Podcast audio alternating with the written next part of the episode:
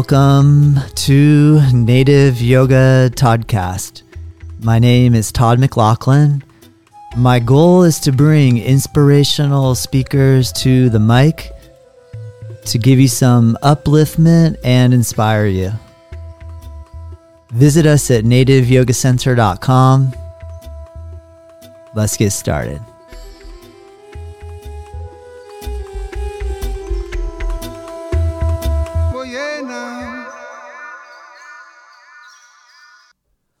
I'm really pleased to have Daniela Riccelli here uh, for you guys to meet and to listen to. Daniela is a social worker and she helps people with recovery and mental illness. And she is working toward her, her doctorate surrounding uh, yoga and the effects it has on the healing process. And so I'm really excited to have you here, to have her here, and for you to get a chance to get to know her. All right, let's begin. Uh, Daniela, how are you doing? I'm very well. Thank you for having me. Oh, it's great to. Ha- it's really a pleasure. Um, Daniela is a yoga practitioner here at Native Yoga Center. And for quite a few years now, I meant to look, Daniela, to see how many years it has been. Uh, uh where would you guess? I mean, I feel like the years kind of go on here. It's been about 10 years, I want to yes, say. About yeah. 10 years. Um, and I'm really excited to have Daniela here because, Daniela, you are studying and learning to get your PhD. Can you tell us what your field of study is currently? Yes, I'm a social worker. Um, I specialize in addiction and um, I'm actually getting my uh, doctorate in social work. It's a little different of the PhD. It's a clin- It's more clinical. Um, I'm studying at Barry University, and my field of study is uh, movement, mindful movement interventions to heal trauma and other mental health conditions like anxiety, depression, addictions, and um, PTSD, schizophrenia, mm. among others. Wow. Do are you currently using or teaching yoga to the people that you're working with on a daily basis? Not currently. Um, I have done some workshops, um, and I have some done some research study that I'm have to do a little bit more uh, profound studies. Um, I did an eight work, week workshop with some of my uh, residents where we uh, incorporated movement into trauma healing. Mm. What are you observing? How what for either excuse me through your studies and or with the people that you're working with? Are you seeing that yoga has an effect on people's mental health and or in addiction recovery? Are you are you finding that that's a, a tool that you do want to implement moving as you work with people? Absolutely. So there is um, a trend in uh, the psychology field and social work field. There is uh, certain authors like Dr. Bessel van der Kolk, Peter Levine, and other somatic practitioners um, that utilize, they call them bottom up approaches, where they use the body to heal uh, trauma and uh, other underlying conditions um, like addictions and mental health. And what happens is that when somebody experiences uh, some kind of or some form of trauma at a very young age, childhood, uh, they call them adverse childhood experiences. There is um, something happens in the brain where the brain um, dissociates. Because when the person is experiencing something that is very scary and traumatic, the experience is coming in through the senses, or through the eyes and the and the ears, uh, hearing senses, and the smell and the sense of taste and the this information uh, causes uh, something happens in the brain when there is a, a rupture a dissociation mm. so most of the time the person doesn't even experience what's going on or they cannot make sense however this experience it is stored in the body mm. in the memories in the cells and um, it's very difficult to heal the trauma with up up bottom approaches like through talk therapy or making sense of what happened because the person can't make sense of what happened through talk therapy because of what happened in the brain. So there has to be uh, new neural connections in the brain, and the person needs to feel safe in the body to be able to heal.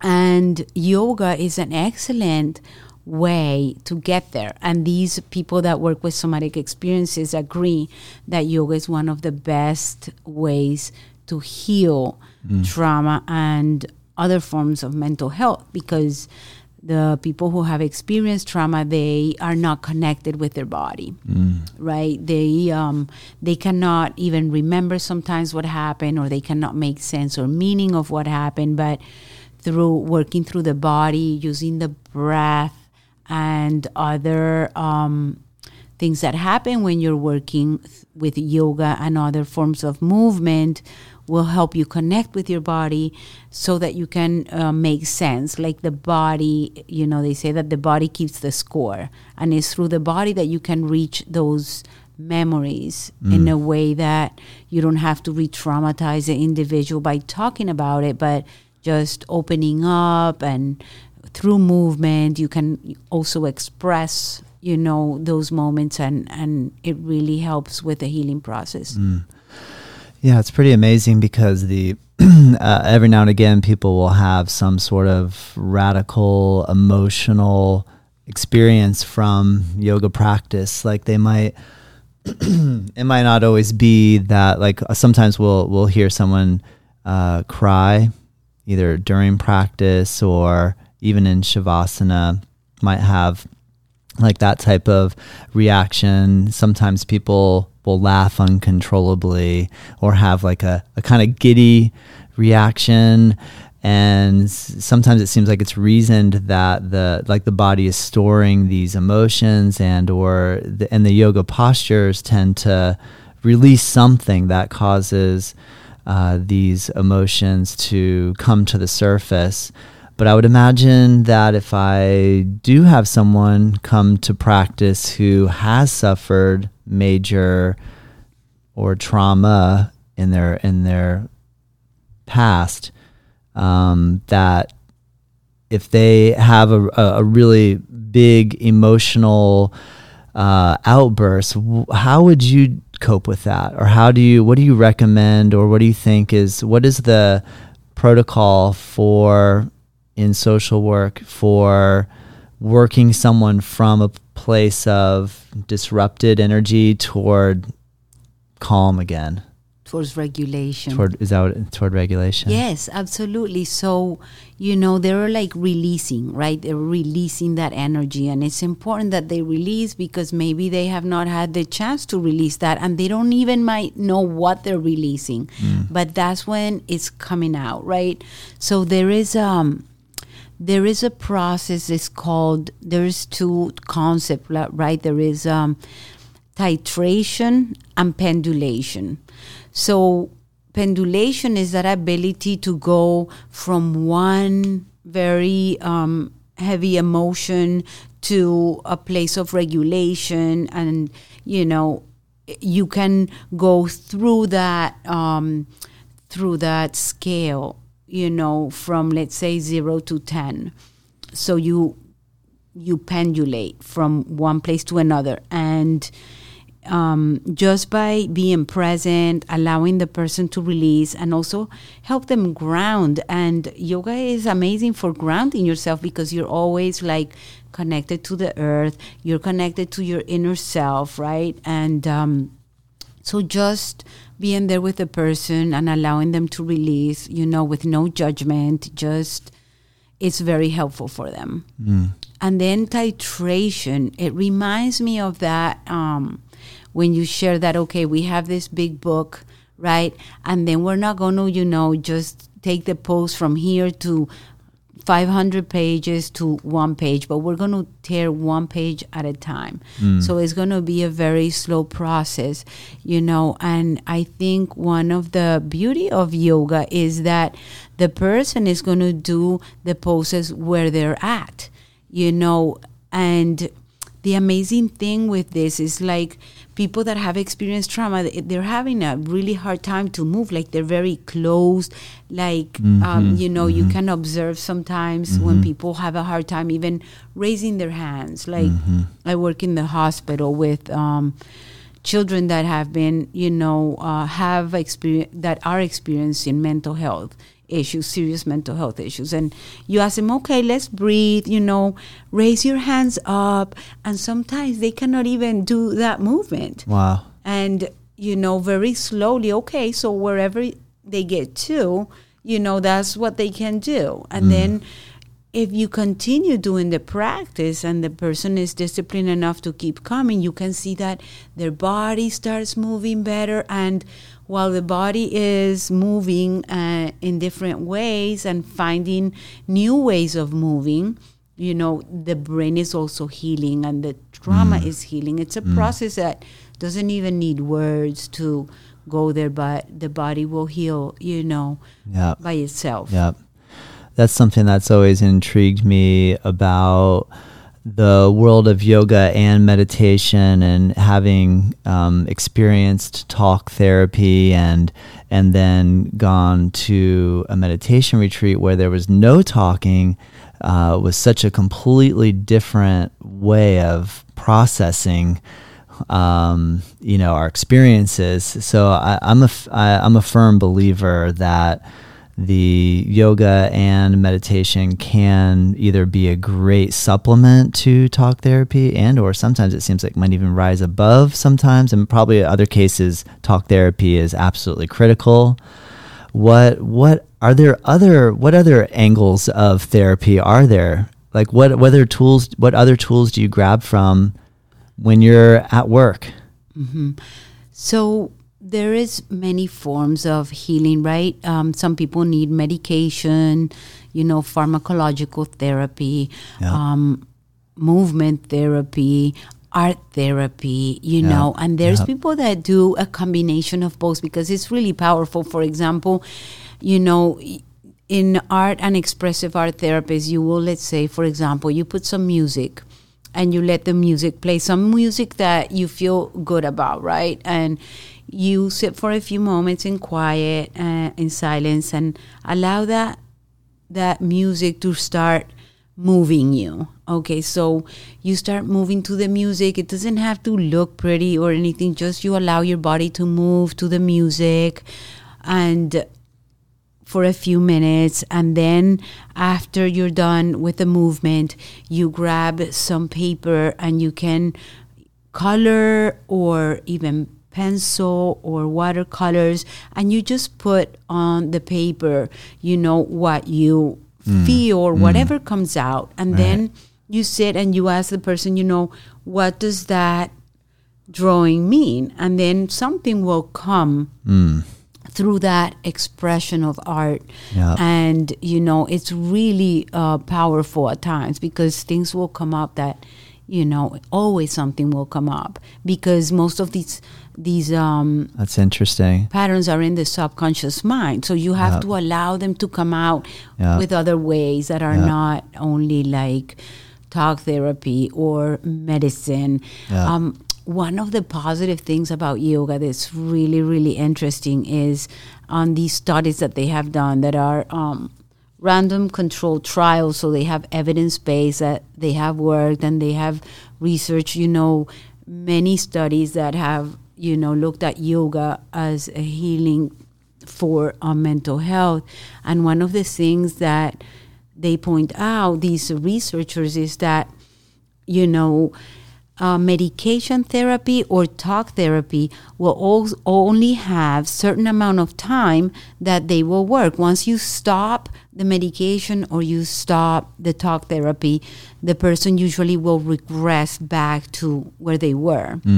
However, with yoga practice, um, they have shown the results that even if you stop doing yoga, the benefits will continue for like over a year or so. When they have done the um, the they do the studies again or the research after a year or more, they see that yoga continues to hold the benefits even though you're not practicing. Interesting.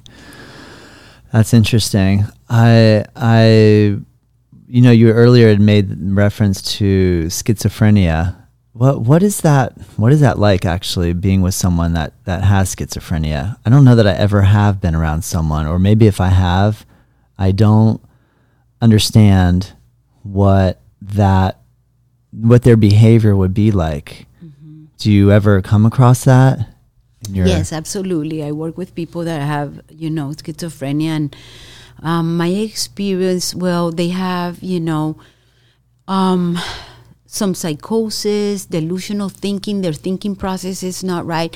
They hear things that are not there. They see things that are not there, right? They have hallucinations. They could be auditory hallucinations in the form of voices or visual hallucinations. Usually, these voices are not kind. They tell themselves bad things about themselves or about other people. So, you know, my experience is because usually we treat, um, we have groups, you know, to treat um, uh, this condition. And of course, medication is very helpful. But when you are in a group setting, um, you can see that the people who um, it deve- it develops. It can start developing. Like some people have it very young age. There could be a child, right? But usually it's in the 18, 20 years old, 25 years old. People start developing the condition, and it's very scary to the person because you know they it might be somebody in the university. They're going to school and everything is good, and suddenly they start having this mental breakdown. They're hearing things that are not there. It's very scary. And their behaviors change. And then they come to, you know, treatment and they're very scared because they don't understand that makes what's going yeah. on. They're in denial. They don't want to accept that this is going on because there's a lot of stigma. Yep. Uh, they feel that there's something wrong with them. And, um, and it takes time for it to you know for them to accept that they have it acknowledge that they need to take the medication. And the medication is difficult because it has side effects. So they do not like the side effects of the medication. So they stop taking their meds or they feel better with the medication. Yep, they stop taking yep. it and then they relapse. However people that have been dealing with it for a long time is different because they um, they have learned how to cope with it and they know you know they already have accepted that this is something they're going to live with for the rest of their life because it doesn't go away. And um, they know that they have to take the medication so that they can function and they function really well on their meds. However the body will create tolerance to the medication and then the medication will stop working and then they have to change medication so you know when you incorporate something like yoga you know to complement you know the medication it really helps them because also they're oxygenating their bodies oxygenating their brains they're same thing as eating healthy you know would help Yep. them Yep. and so, yeah, schizophrenia is really sad for people who do struggle with it, for the person and the family members. Yeah. And sometimes the behavior could be aggressive, Mm. and then, you know, the families get scared, and there has to be, you know, different kind of interventions and support systems around Wow. the people who struggle with this. That's interesting. I, uh, we uh, have had people who will come either to yoga class and or um, in other ex- uh, situations where I've been at trainings and or at different retreat settings where um, people decide to just go off their meds, and because there's this idea excuse me, I gotta clear my throat. There's this idea that there's this hope that yoga meditation is going to be the the cure all situation that I'm going to all of a sudden find all the healing that I need from this yoga path. I think sometimes, too, even looking at India, we'll hear these really grand stories of um, people being able to do things that are beyond the normal. So we have this impression that yoga is just going to fix all of my problems right away and then start going into either yoga practice or classes and just kick the, the meds cold turkey and um, and then have a very challenging time uh, because obviously like you said things are maybe a little bit more stable if the medication is continued um, have you seen anyone? Have you observed anybody who has gotten off of the medication after prolonged meditation and or yoga practice, or is that something that's almost incurable? Is it? Ha, has anyone been?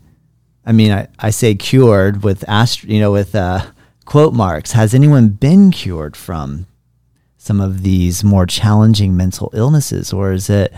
More like what you said, you just learn to live with it and cope with it for the rest of your life. Yes, with certain, it depends. With certain conditions like um, depression and anxiety that are not so serious, even some bipolar disorders, you know, you can learn how to cope with it and use alternative techniques to also help you in the healing process. And maybe medication is not so, you know, crucial. But when you have something like schizophrenia or schizoaffective, you know, um, where you have some delusional processes and psychotic processes, definitely, you know, these people will need medications um, for the rest of their lives. And they can function pretty well when they are medicated, mm-hmm. but then when they stop, you know, they regress and then they have, you know, yep. crises yep. and have to go get help. Yep. Are there are there people are there people uh, does anybody out there have programs that are s- super specific for um, people or patients or clients or um, that that are in these programs for these disorders? Like are there is there yoga for schizophrenia? I haven't actually googled. I mean i would just think yoga because you know we see this like yoga for athletes yoga for surfers yoga for dancers yoga and i mean in some respects like yoga is good for everybody. So to come up with this like yoga for this but has there anyone that's gone down that specialty route of offering i guess uh, maybe if we were to turn the corner a little bit into uh, addiction and recovery i think there def well there definitely is yoga for recovery and those sort of programs. Have you researched that or, or come across any information around that? Yeah, there's actually a program that is called Trauma Sensitive Yoga, and I looked into it. It's mm. like kind of what you know you do here, mm-hmm. but mm-hmm. it's a very gentle yoga, and they um, focus in something that is called interoception. Interoception is um, your how your body perceives what's going on inside of your body. Like what is your awareness of what's going inside of your body of your heart rate of your anxiety of your belly? Some of them are automatic uh, things and other things are also the emotions. So how connected are you to your body? And it's a very gentle approach um, to mm. yoga. So they would you know tell you for example we're going to get ready to um, change to a different pose. And it's very like it focuses more on how the sensation is inside of your body. So now feel what's happening when you're breathing, what's happening with mm. your lungs, yep. inhaling yep. and exhaling. Yep. You know, so it's a very gentle uh, form of yoga, and it's focused more of what's happening inside of your body. Like you know, you also like today's class with the gentle yoga. Mm. You really like when you're talking about the muscles and what's happening inside of your body. That's kind of what gotcha. interoception is. So that is targeted for any mental health, you know, including schizophrenia and including substance abuse, which is another form of mental health mm. problem. Gotcha. is addiction and addiction recovery. Often I hear that it's considered a disease. Is that the common way of thinking about it? Is that is that you know like if someone comes in and says they come in for treatment, is it is it that they have a disease or something that they can't control, or is it something that is a learned behavior? What are your thoughts there in terms of addiction? well, that's my specialty because I was born an addict. so there is different ways that you know people can become addicted, um, and it's definitely a disease. It's a disease that it's um, labeled by the American Medical Association, which is chronic, means it doesn't go away. It is progressive, which means that it gets worse over time. It is fatal, kills more people in the United States every year than car accidents do. And it is also a treatable disease. But because it's a disease that is in your brain, you know, it's very difficult to treat because there is two parts to the disease. The disease it's a mental obsession. It's that thought that someday you can do it and control it, and this time it's going to be different. And then relapse is part of the disease. So people relapse you know and the danger is when somebody relapses they can go out and they can die because they overdose um, then there is the physical component which is um, is this craving the craving for the substance it doesn't matter the consequences once you cross that line into addiction it's very difficult to stop on your own despite negative consequences. That's why people need to go to treatment sometimes or, you know, do the 12 step program of recovery. Um, one of the um, interesting things about this disease, I've been working in addiction for about 20 years now. And, um, you know, 99.9% of people who come into recovery have a history of dysfunction in the families trauma as a child. And uh, Dr. Maté talks about this. He says that, you know, the pain of the trauma is so strong that when somebody takes alcohol or drugs, it it's a very effective coping skill. So you don't have to feel that pain. You feel like, wow, now I can fit in, or now I feel different. You know, I feel better and I can cope and I don't have the pain. So people start using as a coping skill to deal with the pain of the trauma or the abuse. And then, you know, on time, they use more and more and more and more until they cross that invisible line into chemical dependency. And, you know, it doesn't matter how you get there because some people is genetic. You know you can have a great grandparent that had an addiction and is you know it goes down to generations and you have it. The first time you take a drink boom you know there you when, are. when you say you were born an addict is that what you're referring to? Yes. I remember i was six years old when my we were having dinner at my grandma's table and she had this beautiful italian you know table for Christmas, and she put three little cups for my sisters and I, and she served a little bit of wine to each one of us. And I remember my sisters, they tried it and they spit it back into the cup. They didn't like it.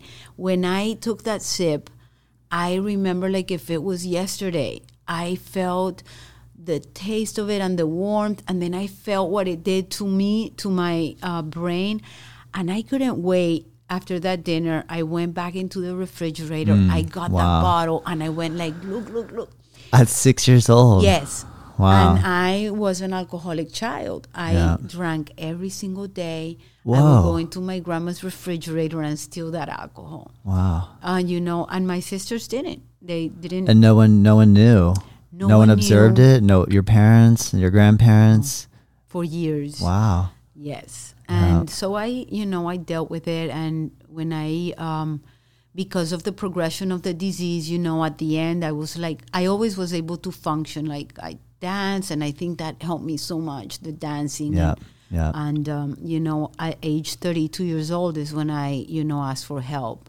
But you know, I also had a lot of trauma when I was a child. There is this um, adverse childhood experience study that Felitti and Ann Felitti did, where they um, looked thousands of people, right? And they did this study and they uh, numbered 10 situations in your childhood that were traumatic, right? Like, for example, physical abuse, emotional abuse, sexual abuse, um, abandonment, or a parent in jail, or divorce, uh, among others, you know, that build that 10. And they show that people who have four or more in these adverse childhood experiences um, answers yes, uh, you have about 80% more chances to have not only a mental health condition, addiction, also um, physical illness like diabetes, heart problems, mm. and early death. Wow. Yeah. That's interesting. Mm-hmm. Yeah. It's all linked together, isn't it? Yes, it it's is. all tied together. Sometimes you want to compartmentalize it and just say trauma or or maybe we don't even acknowledge that there was any trauma and then we just look at the the outcome of all of this at the point where someone goes, "Okay, now I'm coming for help." But then like you said, you start to unravel all of the different aspects that go into who we are today what is the percentage of people that do get help like if is there is there a statistic on the amount of people that say are addicts that that do recover or get help in relation to those that don't is there is there some like ballpark you might know it you probably yeah. well you probably, yes. yeah. there is um so 80% of the people who go into recovery to a treatment center and receive treatment for their addiction, um, 80% of them will relapse within that first year. In the first year? Yes. That doesn't mean yeah. that that person is not going to be able to make it in the long yeah. run. But yeah. because the disease is relapsive, it's going to take you some time. You know, you didn't become addicted in a week or a year you know, it took you maybe 30 years to get to where you were. Well, it's going to take you a little time to figure out how you're going to recover. And that's why, you know, the 12 step program is so powerful for the recovery process because people get connected they listen to each other there's people that have been there before them that can share their experience uh, strength and hope and it's like a, you know they help each other and that's how the program works is one person helping another mm. with their experience. Yeah. That's why I, you know, work in the field. First I had to get learning about what it what addiction was. So I got a master's in addiction and then I um, you know, started working opening transitional living houses for women who were experiencing addiction and I've been doing this since 2003. Wow you said that you you you opened some yourself. You mm-hmm. kind of spearheaded the opening of those. Yes. Yeah. I opened my first house in 2003. It was called Language of the Heart in Lake Worth. And then, um, you know, while I went to school to get my LCSW, then I changed it to Start Living, it's called now. And mm-hmm. we have 40 beds. And my husband is also, you know, in recovery and he runs the men's house wow. with me. I run the women. Nice. We have 40 beds for people in recovery, and they do very well. Nice. You know? Yeah. Interesting. are you, how, I know these are like some of the, to ask this question, everybody's so different. Mm-hmm. So I know there's not going to be a one, one case scenario, but, uh, when someone is just going into recovery, is that a good time to start getting them to do yoga and meditation? Or is it something that you find that a certain amount of time needs to go by of being sober before you implement that strategy? Or would think about encouraging someone to go that route? Do you because i would just imagine that if someone's in a really rough shape and going through detox and feeling really sick that that would be I don't know if that'd be the best time to say like, all right, let's do some sun salutations.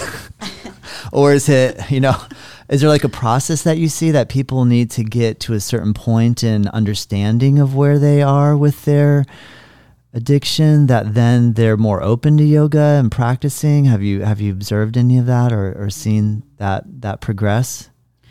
Yes, well, definitely, um, you know, they should be detoxed before they start. But, um, you know, even some, you could do yoga as breathing techniques, and that could help them, you know, even when they are in the detox process, help them, you know, calm down because their nervous system is going to be all over the place with anxiety and depression. So, even some breathing techniques could help them, you know, grounding techniques, um, very gentle yoga, and then the the discipline of yoga is amazing for them. They, it could continue helping. The to- detoxification is a very long process. They have found even um, five year later, five years later, in people that have been heavy cocaine users, they still find cocaine in the spinal cord. You know, so it is a long process, but definitely before you start doing the, um, you know, maybe a ashtanga class you know they should start with very gentle yoga and wait it, it detox doesn't take that long you know it depends on what substance but it, Yeah. it can take like a week or Yeah. you know something like that so definitely you know get the the substances out before they start but you know the breathing the meditation the grounding techniques that can start when they come in That's cool. That's that's interesting. I I remember at one point I Tamara and I had uh, when we were teaching in San Diego, I had um, situation where people would show up to class intoxicated, and um, in in one situation the the smell uh, and this was a this was a hot yoga class so I can't imagine a more challenging situation than to be intoxicated and then walk into a really hot room and try to balance on one leg like it just doesn't like no part of me would think that that would be a good idea. And um and so one person had such a strong scent from from drinking that you know afterward i i, I did confront him and say um you know i i, I guess at the t- at the time i took the approach of like look whatever you want to do on on your time and on your clock is totally fine but if you're coming in and and you're and I can smell the alcohol and you're kind of falling all over it's really it just doesn't it's distractive to the group it's distracting to the group. And also I just I didn't feel comfortable like I just felt a little like it just wasn't an appropriate thing and and the comment replied was that I um, you know, I just had a couple drinks with my friends beforehand. Like, what's the problem? So, you know, I, I just said, well, I mean, I, I totally understand whatever you want to do, but just in future, please don't, you know, I, I, I request that you come sober. And um, I didn't see him again, but it, it was something that I, it was the first time I, I felt like I had to address it, like it was an issue. Um, another time we were hosting a free class and people were um, uh, a lot of people came to it because it was free. And one guy would smoke before he'd come in and just this the aroma was so intense and i had you know f- kids in the room or there was younger there's families and i, I also I, I felt like i had to say something because it's just so obvious like all of us were like turning our heads like whoa that smell is so intense you know? And um, I took a similar approach of, you know, like I totally understand whatever you want to do in your own time, but when you come to class, I just request that you don't do that beforehand. Um, just to kind of build the the strength of the group, you know, and I I I, I didn't see them either. So I'm curious. they didn't come back. Um, what do you think is a good? I mean, I guess I'm asking this question from my own. I feel comfortable now having enough, a couple years under my belt of teaching and holding down groups to feel confident to go up to people and let them know. But if there's other yoga teachers that are listening that have students that do come to class intoxicated, what is your thoughts on that in terms of like? I guess I'll just stop the question there and just see what what are your thoughts on on that. Well, I think it's really mindful that you're thinking about the group because if I was in that room and I'm smelling, you know, alcohol or marijuana, that could be a trigger for somebody that is in recovery. You know, like for example, in the houses, immediately if somebody is intoxicated, they have to leave. They cannot be there because it exposes everybody else, you know, um, to the trigger. Maybe they're not thinking straight or they're not being mindful of other people, you know, um, because they're not thinking right. They're under the influence, right? But I think it's very um, important that, you know, other uh, yoga instructors also think about the whole group and how something like that could affect other people in the room. I'm very hypersensitive to smells. You know, I wouldn't want to somebody smelling like cigarettes or Yeah. marijuana or alcohol Yeah. in the room. Yeah. Yeah, that's a good way to that's a that's a good point. I've always there's I, I feel like part of the yoga practice is about developing concentration. And so that's where I've always held that when coming into the room, I just think it's really important that that that's not that's not a part of it. That you like leave that for some other time. Yes. some other place, but not in the yoga room. That's just always been my thing. When I see people doing yoga and wine class or come come and let's eat chocolate and drink wine and do yoga. I've always that's always been a turn off for me. I've always just thought like if you want to have a wine class, go have a wine class. if you want to have a yoga class, have a yoga class, but to mix those two together just seems like if you want to do that, do that at home by yourself. Like not that that's what I'm recommending you to do, but I don't know. I've just always been a little bit turned off by the mixing of intoxication into the yoga room. Yes. You mentioned something really interesting the, the concentration and the focus. That's one of the things that is really helpful also in the healing process is that part of yoga where you are creating focus and concentration um, in the posture.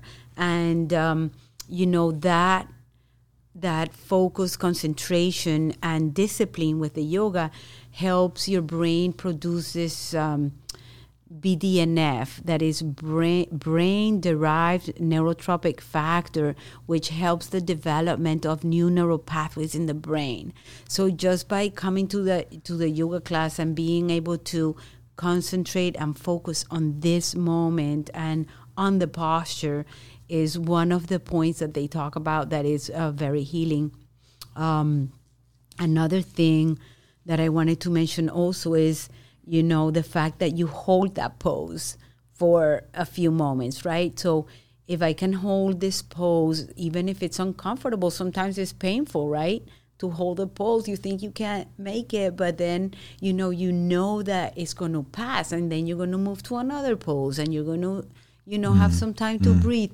That is very helpful because just like people sometimes get stuck in that emotional state where they think that oh my god i'm having a panic attack or this emotion is going to last forever you know and know that it's like you know like a wave like it's going to come and it's going to go.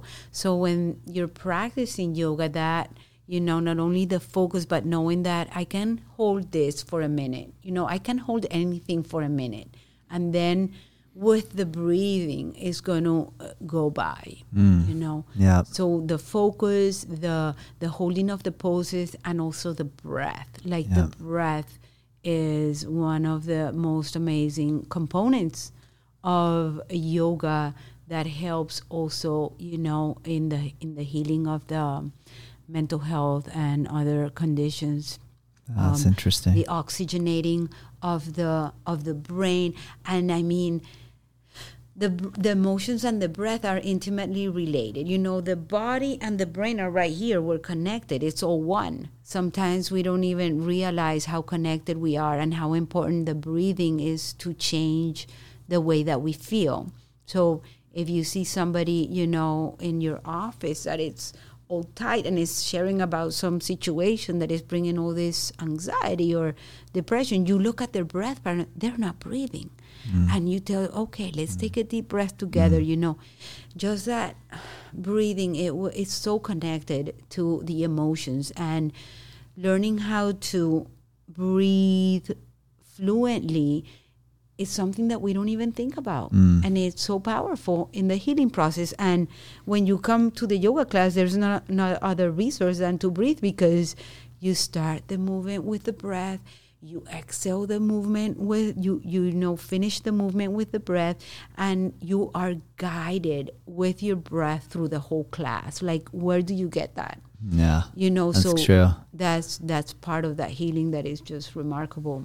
It is something that um, I'm always really impressed and blown away with is the element of as we keep practicing yoga, if you get really into it and you stick with it for years and you start you know maybe you start getting good at the poses and and uh, developing a certain ability to regulate your breathing and really start to affect your heart rate and be aware of your heart rate.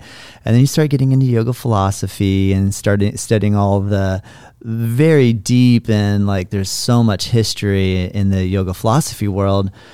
And almost what can happen sometimes in, in the advanced yogi world is losing the the appreciation of how the simple act of saying let's try to take your left hand down to your right foot.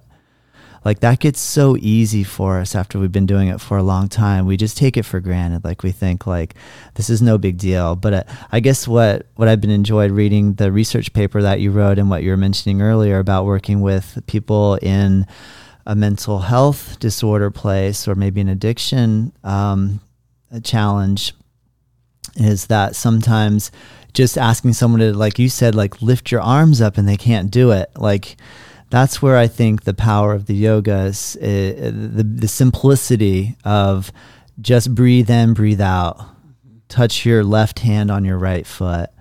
Like that's so powerful. But it just seems so simple when you get into your, you know, you keep doing, you keep doing, you're like, oh, you know, maybe even get a little bit jaded. Like we start thinking like, this is getting too easy or, why am I doing this yoga? Maybe I should go take pottery class or learn how to do something else. But that's what just keeps me really fascinated is, is, is when, and also when you encourage someone as teachers, if you take your left hand to your right foot and you can just see that that's actually quite challenging. I don't know. There's something about that. I really do see how this has to be such a, a great tool for the world that you're working in. Absolutely. And also for like people older adults you know in an assisted living facility to get them moving Mm-hmm. or even with the children. You know mm-hmm. like everybody could Yep. do yoga. I mm-hmm. propose i'm going to write my research paper right? But i'm going to propose that this is something that they have to start teaching the children in school mm-hmm. because it helps the children re- self-regulate you know it's incredible the amount of children that they diagnose with like ADHD and then they put him they put them on this Ritalin medication which is an amphetamine. And then these children don't have a chance because when they grow up they're already you know dependent on, a, on an amphetamine. So there is other ways that you can teach the children to regulate. And you don't have to you know 100% of the time give them med- medication. You Yeah. could have a yoga Yeah. class and have Yeah. them moving and breathing and learning how to calm their system down with the breath. And that's just like incredible you know. Um, there is this um, this nerve that gets um, stimulated when we do yoga it's called the vagus nerve Mm. do you have you heard about Yeah. the vagus nerve and polyvagal theory Yes. you know so this nerve goes all the way from the back of our brain through the side of our neck and it's into our heart and then here in our belly and when we do yoga we're constantly you know um, stimulating that nerve and regulating ourselves and with the breath so when we when you learn how to connect and see where you are in that vagus nerve you can come to a place of regulation you know instead of being dysregulated and you can teach this to the children just with yoga or breathing Yeah, it's amazing. I hear you, Daniela. The um, this last year has been challenging for a lot of people. You know, it's been a really interesting. I feel like we've had now we have like a, a we can look back at a year. Right today is March twenty eighth. So actually, I started this podcast uh, one year ago yesterday on the twenty seventh, and um, I remember when I went back and listened to the first episode, I was in my garage and I was like, I was just wigging out. I was like, is the world ending? Like, what is going on? I have to shut my yoga studio down. Kids are out of school. Everything was, you know what I mean? It was like such a, as I'm going back and kind of reviewing like my emotions and what I was thinking and observing everything that happened in the past year, um, I'm finding like it's it's good to have a year later to look back and kind of go, okay, well, this we're gonna be all right. Like, but that was kind of heavy, or it still is a little heavy too. But I feel like we're turning a corner. How how have you coped and dealt, and what are some of your thoughts on this last year? What what's what's it been like for you? Well, um, I was blessed to have to be able to uh, continue doing my yoga practice through Zoom because you offer that and that was really incredible because it gave me an outlet you know despite of all the craziness that was going on around me um, i was able to stay with my practice and my practice for me is my self-care you know? So that was really helpful and i thank you for holding that Oh, thanks, space for us Yes. throughout that time. Um, but I have noticed, you know, how it has affected mostly the children Yeah. because the children weren't able to go to school. And not only because of that, but it took away their connection to their peers. You know, now they had to do school online, so they're behind in their Mm. homework and they are stressed out. And it's, it's amazing, you know, how much it has affected, especially the children. Yeah. I see it, you know, in Yeah. the hospital, a lot of children, um, the the rate of anxiety, depression, and even suicidal thoughts have increased for for children, which Wow. is really like incredible. Yeah, man, I hear ya. Are are you f- seeing any sort of turnaround? Are you seeing any sort of shift, or what? What are you observing? Do you? Definitely shift. yeah. a shift to the po- mm, mm, more positive shift because most children are going back to school now or they have hybrid you Yeah. know half in school Yeah. half in uh, online but they're able to get back into their structure connect with their peers i think that's so important that connection with their peers you know was you know crucial to Mm. Yeah. especially the children Yeah, definitely. that felt isolated in the home and um, having that structure again with the classes and um, you know the covid going down now with the vaccines Yep, you know yep. it's all you know like turning a corner Yeah. but yeah talk about a year of you know crisis and despair and hopelessness and people being anxious about what was going on and not knowing what was going to happen It's What did, kind of what what did you observe in the addiction recovery side of things? Did you find that people were relapsing more? Did you find that it caused people to get more focused and because sometimes we hear this too where it's like we go through crisis and that's the wake up call to say all right, I'm going to take care of myself. Did you observe both of those or was it tilted more toward one side or the other? Um, I think I saw um, both, but one of the issues that I saw was that a lot of people started getting the unemployment check mm. and they didn't have jobs, so they were bored, and boredom is a big trigger for relapse. So, you know, I don't have a job and I have $600 every week coming in the Yeah. door. Yeah. You know, yes, people were relapsing and overdosing, and a lot of death by overdose Yeah. which Yeah. is really sad. That's it. Other people instead, you know, went to treatment and took this time to get their life back in track and started an exercise routine and getting healthy. So I saw both, you know, sides, but that unemployment check that was dangerous That's for people. Yeah, sit at home. Here's some money. you have nothing to do. yeah. The other day, you had a T-shirt on that said "Sube," and I was like, "What does that mean?" And then you kind of explained to me that there was a movement in Puerto Rico where a woman got a bus and got people on the bus, and they'd sing songs and just kind of create this sort of community community development experience, and therefore, then they'd also go and do um, social work, or social activist activism work, and um, and I thought that was really cool. I think what what was the name of the person that that was in charge of that? I'm not. I don't remember the Oh, name. okay. She was a an, a singer actually uh, in Puerto Rico, and and she had this performance, and it was called Sube, and they've done it in different countries. It's actually they use it as a theater performance. Somebody, some people use music, but it's really interesting because, um, like you said, they use it as um, social work and doing activism in the streets. What happens is um,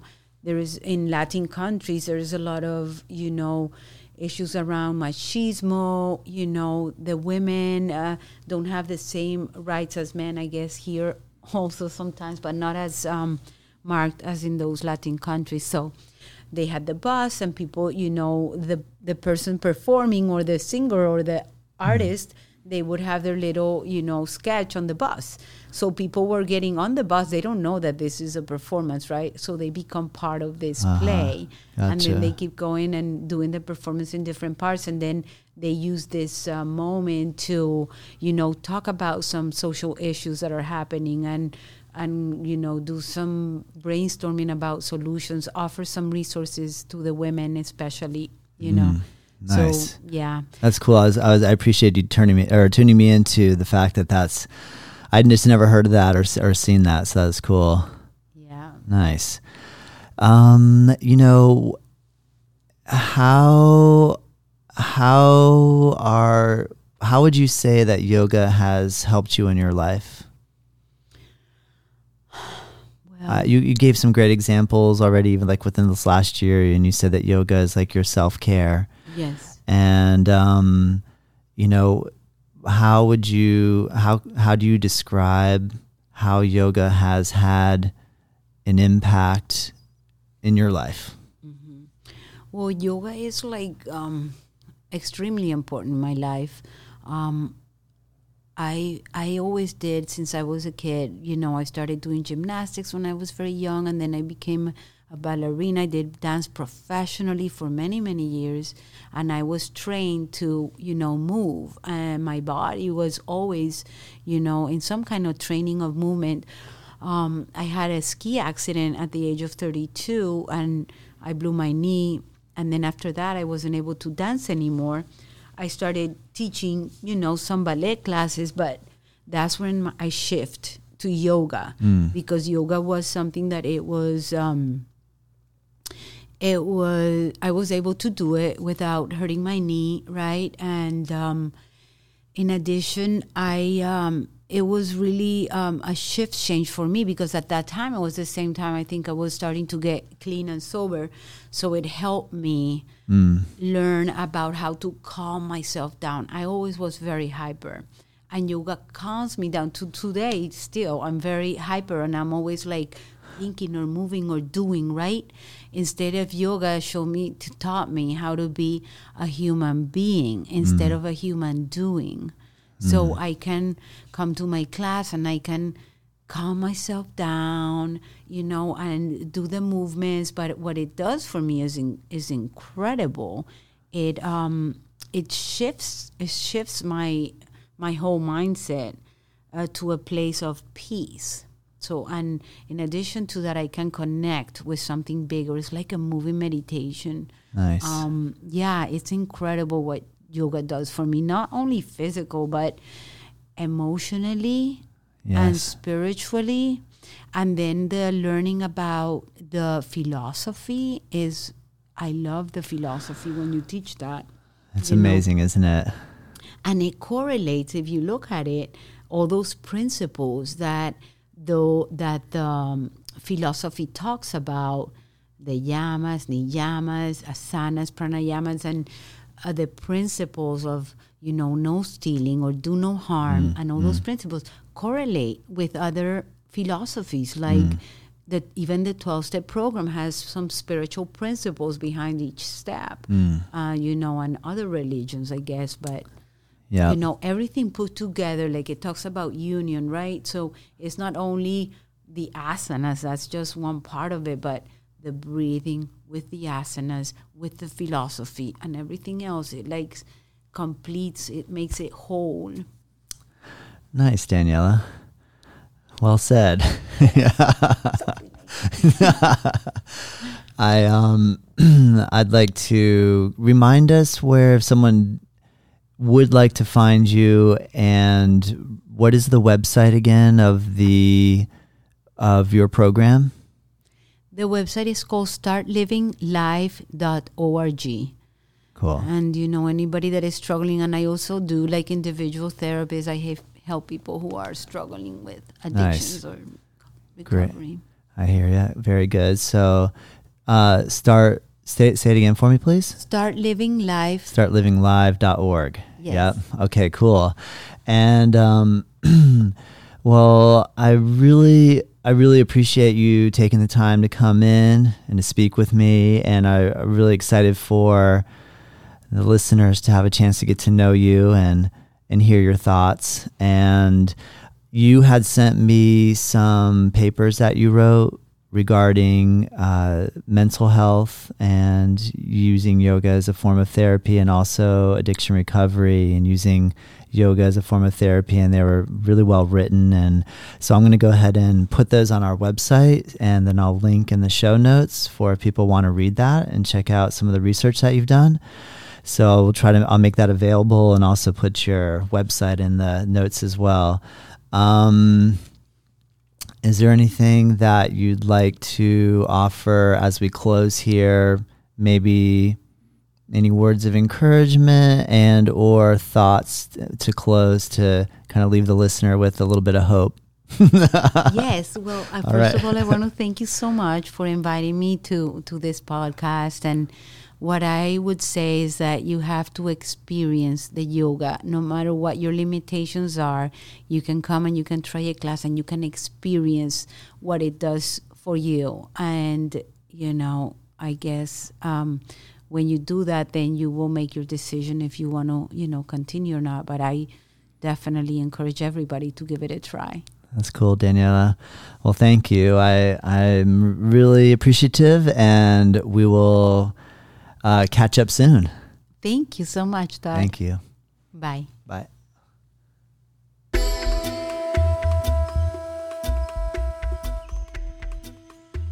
Thank you so much for joining our discussion today.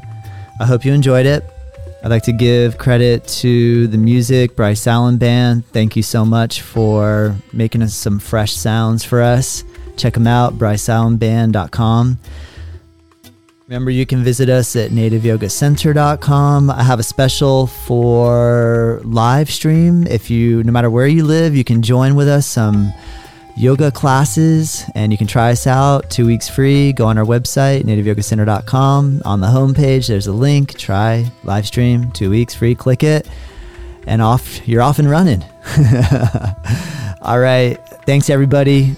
Until next time, be well.